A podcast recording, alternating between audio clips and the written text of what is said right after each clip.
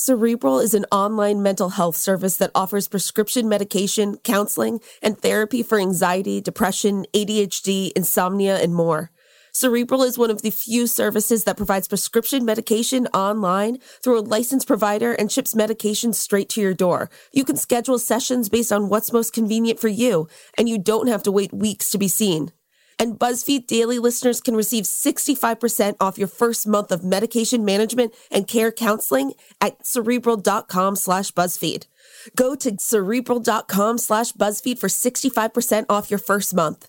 Join Cerebral today on their mission to make quality mental health care accessible and affordable for all. The NFL is back, and the NFL app has you covered. So get ready for football all season long and just tap into the NFL app. NFL, baby, let's make it happen. Just tap in to watch your local and primetime games all season, now through Super Bowl 56. For the end zone, touchdown! Get up to the minute news, videos, highlights, stats, and more on all your favorite teams and rookies to watch. Welcome to the NFL. Download to your mobile device today at NFL.com slash mobile or in your app store. Certain restrictions and data rates may apply. I'm Jake Halpern, host of Deep Cover. Our new season is about a lawyer who helped the mob run Chicago. He bribed judges and even helped a hitman walk free until one day when he started talking with the FBI and promised that he could take the mob down. I've spent the past year trying to figure out why he flipped and what he was really after. Listen to Deep Cover on the iHeartRadio app, Apple Podcasts, or wherever you get your podcasts. Paris Hilton is opening up about that interview with David Letterman. Six Dr. Seuss books are being pulled from the shelves.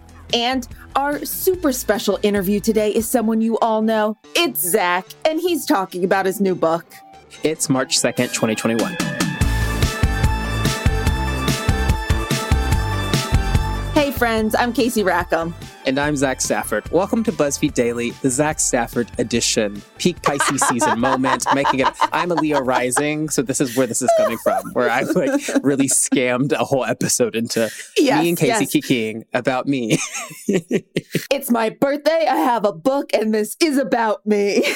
I swear I did not when the the book is out, which we're going to talk about later. But I didn't even realize the book was days after my birthday in a pandemic, where you get more attention than usual because people bored. And I was like, wow, people are really over me right now. it's just like, hey, it was my birthday. honestly, now it's a book. you sh- you should have spread it out so you could get another month of congratulations and good texts. I know. I was like, I'm not getting flowers for this book because anyone that was going to send me flowers sent me flowers for my birthday. So, and I don't have a man to uh, guilt into anything. So there we go. We're all good there. So anyway, Uh, okay, well, let's move on to something that Zach, I know you have a lot of opinions on, but basically, Paris Hilton is opening up about her 2007 interview with David Letterman. Clips have been resurfacing of that interview thanks to new scrutiny over how the media has treated women in previous interviews. And given how this one sounds, you can probably hear why that's happening. all I want to talk about. Um, have you? Uh, did you did you make any friends while you were in jail? Answering any more questions. No more questions it. about I'm here for my clothing line and my movie and my perfume. I'm not here to talk about that. But I, I would just say that a person in your position could serve now as I think an exemplary role model for, for youngsters. And, and there's a lot of trouble in the world for kids. They have to be very careful. And they see now what has happened to you, and it, it, it might occur to them, my gosh, if it happens to someone, uh, you know, wealthy and famous and powerful, it might happen to me. So I better straighten my life out. Paris has stated that Letterman's intent was purposefully trying to humiliate her. According to Paris, in an interview with E, Letterman said the topic of jail wouldn't be covered in the interview, which is why she agreed to the interview in the first place. Spoiler alert, Letterman hammered on Paris's time in jail from what she ate to if she made friends or not. Wait, so you're telling me David Letterman, who we recently saw a clip of being an asshole to Lindsay Lohan, was also an asshole to Paris Hilton? Wait, David Letterman is a, kind of a misogynist over and over in his interviews to make people laugh? Crazy. This is so wild. I hate uh. these. I hate all this. I hate these people for this. I also I really hated that like quote unquote save that he tried to do making about the youngsters and how they were straighten out their lives. No, no, that that had no impact on people. Also, his audience are youngsters' parents. Shut up. You were all about Right, like yeah. participating in the humiliation of a young person who y'all are mad at, who's rich, famous, making more money than all of you, besides David Letterman, but everyone else. And you just wanted to make her like the butt of all the jokes. No, stop. And I hate when people do that when they're like, I'm I'm doing this because I care about you. No, you're doing this because you don't care about me. And that's what this this is. He doesn't care about her. He thinks she's a joke and he's trying to make her a joke. So there you go. Mm-hmm. Mm-hmm. Well Sorry, I could go on and on. I know have you could, and I love listening to you. I recently was on Clubhouse. I think I'm doing another Clubhouse soon. I'll let y'all know uh, where we'll talk about this again. It's just my favorite place to kiki about how misogynistic white straight men are. So here we go. Speaking of problematic white men, six Dr. Seuss books will stop being published because of racist and insensitive imagery. Among those books are And to Think I Saw It on Mulberry Street, an Asian person is portrayed wearing a conical hat, holding chopsticks, and eating from a bowl. If I Ran the Zoo includes a drawing of two barefooted African men wearing what appear to be grass skirts and their hair tied above their heads. Dr. Seuss Enterprises put out a statement saying these books portray people in ways that are hurtful and wrong. They followed up by noting Dr. Seuss Enterprises listened and took feedback from our audiences, including teachers, academics, and specialists in the field as part of our review process. We then worked with a panel of experts, including educators, to review our catalog of titles. I'm so happy that teachers are also the ones that are like, hey, we don't want these in our classrooms anymore. Because, okay, you weren't here for our conversation yesterday, Zach, but we were talking about Ginny in Georgia.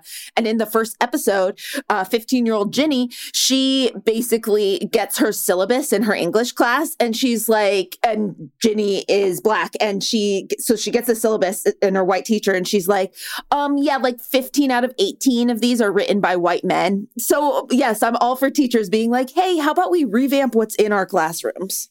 I'm so into it. And because it's necessary, because I know people are mad at the Dr. Seuss books getting pulled because they're saying we're canceling Dr. Seuss. But fun fact, Dr. Seuss has been dead for a while, so he is canceled already. So moving on from that fact. But, you know, these books, you have to ask yourself, as a white person specifically, why do you need to laugh at these caricatures of African folk and Asian folk? And that's where you can find the racism in it because it's only you laughing. It's only these are things that white people find funny. Me as a black person, I'm not going to find this funny. So this is just part of a colonial imagination that isn't real. It's a fantasy. So let's create new work that is not a fan. Well, if it's a fantasy, let black people write it or Asian people write it. But There you go. Dr. There you go. Seuss has yes. other stuff. The Grinch is untouchable. There you go. You have the Grinch. yes, let's end on the Grinch. Okay, so listeners, our guest today needs no introduction because he's literally already here. It's our own Zach Stafford. He has a brand new book out today that he's co authored titled When Dogs Heal. It contains the beautiful stories and images of people living with HIV and the dogs that saved their lives. Hi, Zach. Hi, this is so weird to be on this part of it. That was so interesting. Hi. And you know, I didn't do the thing where I'm like, how are you doing? Because fun fact, you should never begin any interview with how are you doing?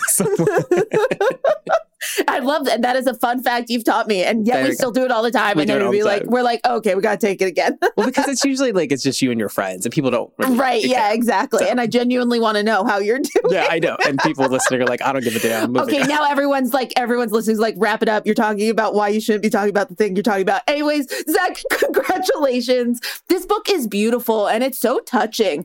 I know you've been working on this for years. How did the project come together? Yeah. So the book, I think I started working on it in 2014, and it was not meant to be a book at all. Years ago, when I was starting off as a journalist, as you know, Casey, writing doesn't really pay a lot of money, especially when you're starting. You don't, you don't say, Zach. yeah, you know, especially when you're starting off. And I was living in Chicago, and you know, I had deferred graduate school, and I was like, do I want to be a journalist or do I want to be an academic? And the middle point of that was I was doing a lot of research around HIV positive folks and LGBTQ folks, and that's what my graduate work was on too. And I took a few years off, and I started working for this guy named Dr. Rob Garofalo, who's like one of the most famous HIV researchers in the world. His work on uh, LGBTQ youth, HIV positive youth, is really really profound. And he actually has created one of the first um, gender affirming care centers for trans kids in the world. So he's like very well known in that space. So I was like, I want to work for this guy. And this guy had recently tested positive for HIV at the time. And as like a pretty famous person in academia who researched HIV, he felt a lot of shame to then test positive. And during his own, you know, process of dealing with that due to various things going on in his life, he adopted a dog named Fred, and he told me that Fred saved his life. And I was like, this is, that's not possible. What are you talking about? And he launched a charity at the same time. And the charity became really popular out of nowhere because people loved dogs and they loved him and his dog's relationship. And very quickly, I saw that, like, wait, as someone that thinks a lot about HIV, I've never seen so many people in the mainstream world who are not like gay or queer or anything wanting to talk about HIV. It's because of this dog. So, like, I wonder if this could scale up? Could we do it? And that's kind of how it began. Was this idea like, can dogs make people think about HIV more? And now seven years later, you are like as kind of like sad and backwards as that sound. It's like, yes, love dogs, support dogs, save all dogs. But also it's like there is that trend that we've noticed where people tend to have more empathy for animals than humans. So that yes. is such an interesting combo that you're like, wait, let's do both. Let's have empathy for both. yeah, I was like, this man is like very renowned doctor, like doctor. And you guys are only caring right now because of his dog is really cute. Um, but the dog was, you know, um, the entry point to the, uh, yes, the, ga- yes. the gateway drug per se. And he, and he created this whole audience that now like cares a lot about, about the community which then led you to getting to like travel the country and talking to dozens of people about how their relationships with their dog saved them. Were there any universal truths you felt like you heard over and over when talking to people? Yeah, you know, when I first went out to start talking to folks, I think the first city I went to was San Francisco, which has a very, you know, specific history with HIV. It was hit really hard when the epidemic started raging due to the Castro being one of the biggest, you know, safe spaces for queer people in the world at the time in the 80s. Um, and HIV did ravage it really quickly. I was there and I kept meeting these people because the book is 36 stories. Uh, and that's 36 people I interviewed, talked to many, many times, and then had to work with them to tell their own story. And they were also photographed uh, by the photographer Jesse Freidin, who's one of the top hat photographers in the world. And from Jump, I began to hear echoes of what Rob had been telling me about how, like, Fred, his dog, made him believe that he deserved love. And that love made him get out of bed, made him go back to work. And that love then multiplied and made him want to take care of other people. And it just, this like the contagiousness of love that allowed you to love yourself was this incredible thing that I was like, I want to keep going here. I keep wanting to dive into this. And we saw through these stories all these like systemic problems begin to appear. So stories of like not being able to get housing because you're afraid of discrimination, how racism impacted you, how misogyny impacted you. It all came to light, but it was all being told through this relationship of like going through something terrible, meeting a dog, the dog allowing a light bulb moment to happen. And then you, by taking care of this dog, taking care of yourself, and then your life got better. And it was all because of the resiliency they all had. And I just was like, this is beautiful. I want to keep doing this. And then I met, I mean, I would say through the process, we met I talked to countless people. I use Grindr a lot to find people. I think my mother oh, wow. at the time, I was using Grindr a lot to do reporting. And so it was just really funny. I eventually worked at Grindr, but uh, my mom would tell me that I was using it as an excuse to meet a man at the time, and which was not true. I mean, maybe I did meet a man at the time. Who knows? But this was really like a project that I was like trying to get out in the community in all the most inventive mm-hmm. ways as possible to find these stories. And we found them. So I met like dozens and dozens of people, but the final product right now is 36 people. Oh, and out of, I'm sure all of those are incredibly moving, but is there anyone that like particularly stands out to you or you were connected to? Yeah, there's this woman. Her name is Linnea. Um, she adopted a dog named Coconut, and they're the most adorable family. They live in uh, Southern California with her daughter. And when I met her, something that was incredible is that you know in the 90s and 80s, there was this thing happening at a high frequency called vertical transmissions, which are people who are born with HIV because their, their mom is positive. She doesn't know it. She has a baby and there's a vertical transmission there. And it's a very specific class of people because we were able to solve that medically really fast. That doesn't happen very much in the West anymore. It's very manageable. HIV is an incredibly manageable thing. But she's one of these people that, due to the window in which she was born, she did test positive. And her story, as you read in the book, it was she was seven years old when she found out she was HIV positive. And at the time, Ryan White, who was this young white boy who became very famous in the early 90s for testing positive due to a blood transfusion, um, he became like the face. And now there's called the Ryan White Grant, which is federal funding for HIV positive services. Um, but anyway, she was on TV, and that was the same year that she found out she was positive. And her parents told her, or mother rather, said, You cannot tell anybody. You cannot tell people they will not love you. They will not treat you well. You got to hide this.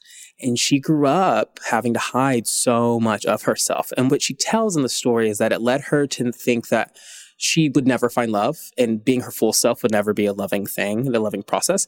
And it led her to a lot of abusive relationships. And she was with these men who just abused her financially and physically, emotionally, everything. And she dealt with it, just let it happen because she thought that's what she deserved. So then she has a baby, a beautiful baby. And she has the baby at the same time she gets a dog. And she has this dog and this puppy. And she realizes that like she I remember her telling me we were sitting in a studio in LA. She said it was the first time in her life that she felt a love that didn't hurt. And that just stuck with me forever. To this day, I think about it so much. I love that didn't hurt. And very quickly after that, she left her husband and built her own life. She experienced homelessness really briefly, but got into her own housing. And now her and her child and the dog are still alive and thriving. And it just really was the most magnificent thing because, you know, it's so cliche to say love heals all. What it showed for me in that moment and why the project then got a lot of steam after that was like, if you can love something, it tells you that you also deserve that love back. And that's like RuPaul always says that, like, how you going to love yourself if you can't love somebody else or whatever. And these people became that focus for me. And I was like, okay, cool. Love. Love is the medicine. Let's focus. And you know what? And it's specifically medicine for the S word you brought up, shame. And shame, and like Brene Brown says, is a gremlin that hides in the darkness and the shadows. And that is a very hard thing to overcome. So but I'm glad that these dogs and these love help with that. I really am. And you know what? We'll be right back to talk more about your book and your work with the HIV community.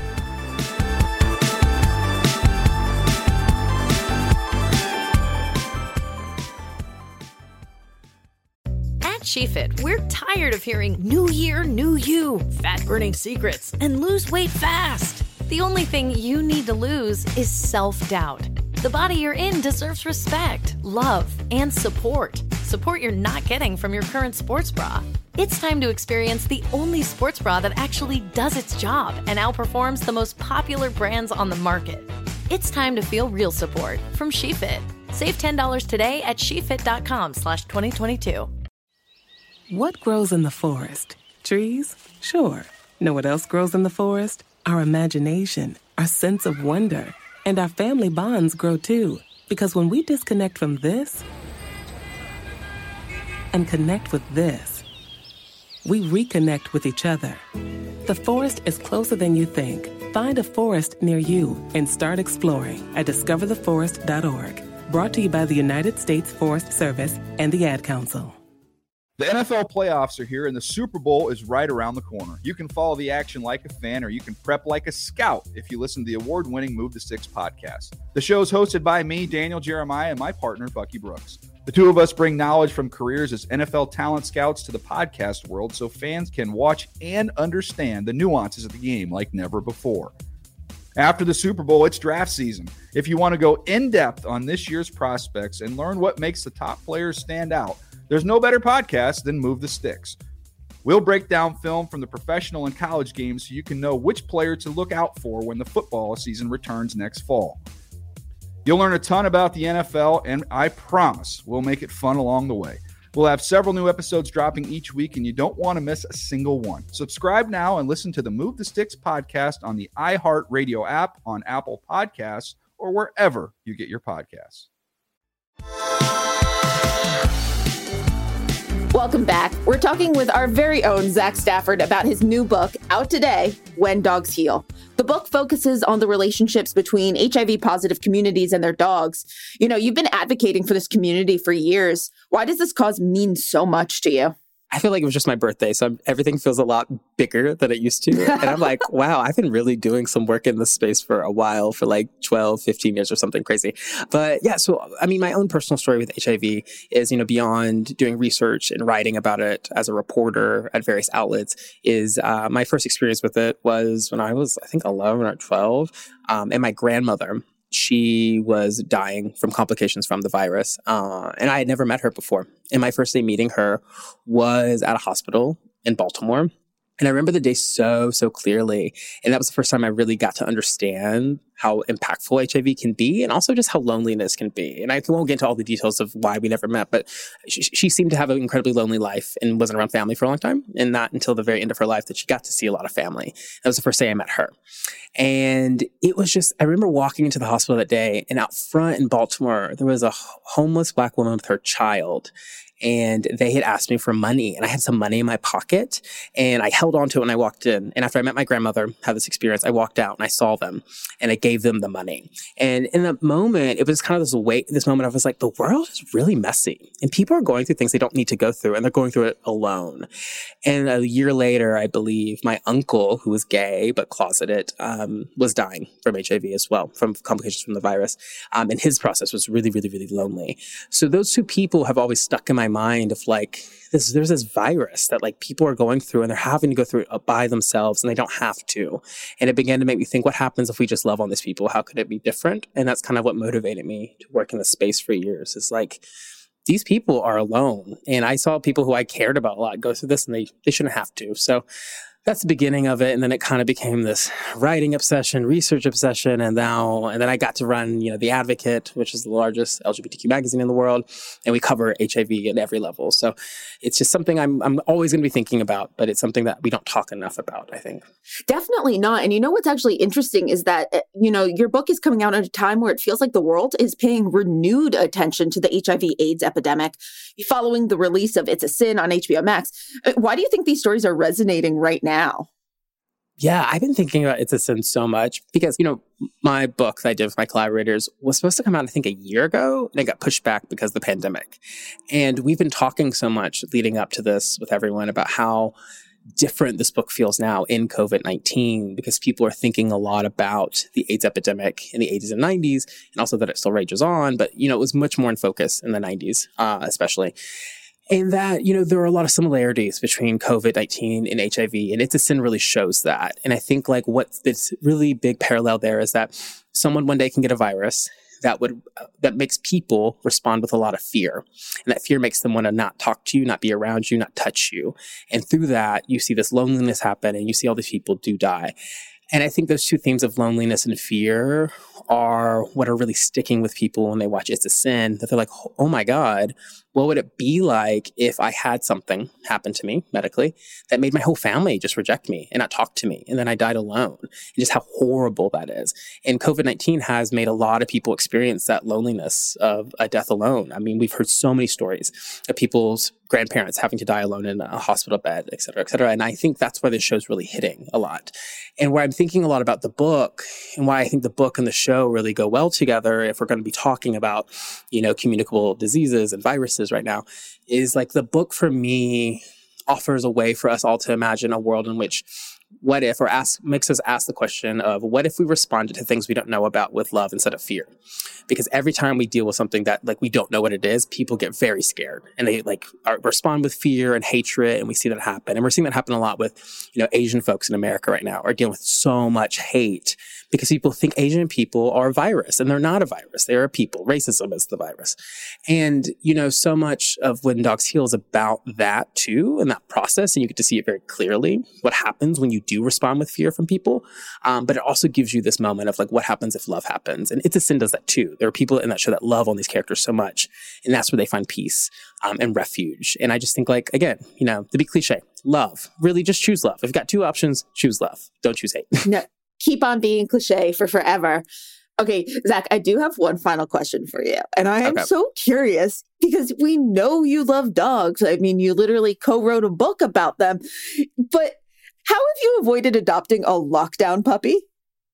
It's, I don't even know how. I think it's because I was in New York in the beginning and my building didn't allow it. I think if they had allowed it, it would have happened. But now that I'm in LA, I think about it so much. I very much like now that the like, weather is just gorgeous all the time. Yes. It's like I need to be outside with a puppy. yes, and also I see like how dogs get people men. Like they really help you in your dating life. Like, like, and I'm just like, you know, I'm 31 now. She's not, she's like moving north of 30. She needs to lock it down. And if that requires a golden retriever, a Great Dane or something, I'm interested. So listen, anyone... I'm gonna, I'm gonna text your mom and tell, and tell her Zach's moved on from Grindr He found a dog. dog. Oh, wow, that is my motivation in life through all my artistic practice and journalism. Is how do I find a man through storytelling. this is the story of Zach Stafford. Yeah. well, on that note, thank you so much for talking to us about your book. It's been so great. Oh my god, thank you for letting me talk about it. You know, I've been like hiding this book for I've been hiding this from people for a long time now. So everyone's like, "Wait, you have a book coming?" And I'm like, "Yeah." I just feel feel weird about it, but I'm glad I got to talk about it with you. Okay, well, I guess, you know, you're also still very much the co host of the show. So now we have to do that awkward thing where you say goodbye to someone, but then walk in the same direction as them. So, so Zach, do you want to walk in the same direction as me as we close this episode? Let's do it. I love this proverbial walkouts together.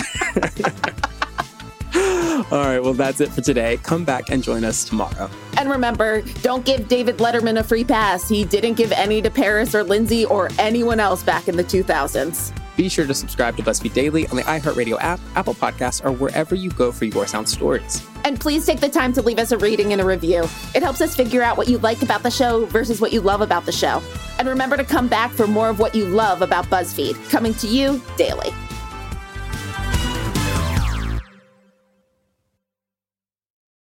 Open to all teams and players, the NFL's Inspire Change initiative acknowledges the ways that systemic racism contributes to barriers to opportunity and equality and focuses on ongoing efforts on creating progress in the areas of education, economic advancement, community and police relations, and criminal justice reform. To learn more about the NFL's commitment to ensuring a more equal and just future, text NFLIC to 635 635. It takes all of us to advance social justice.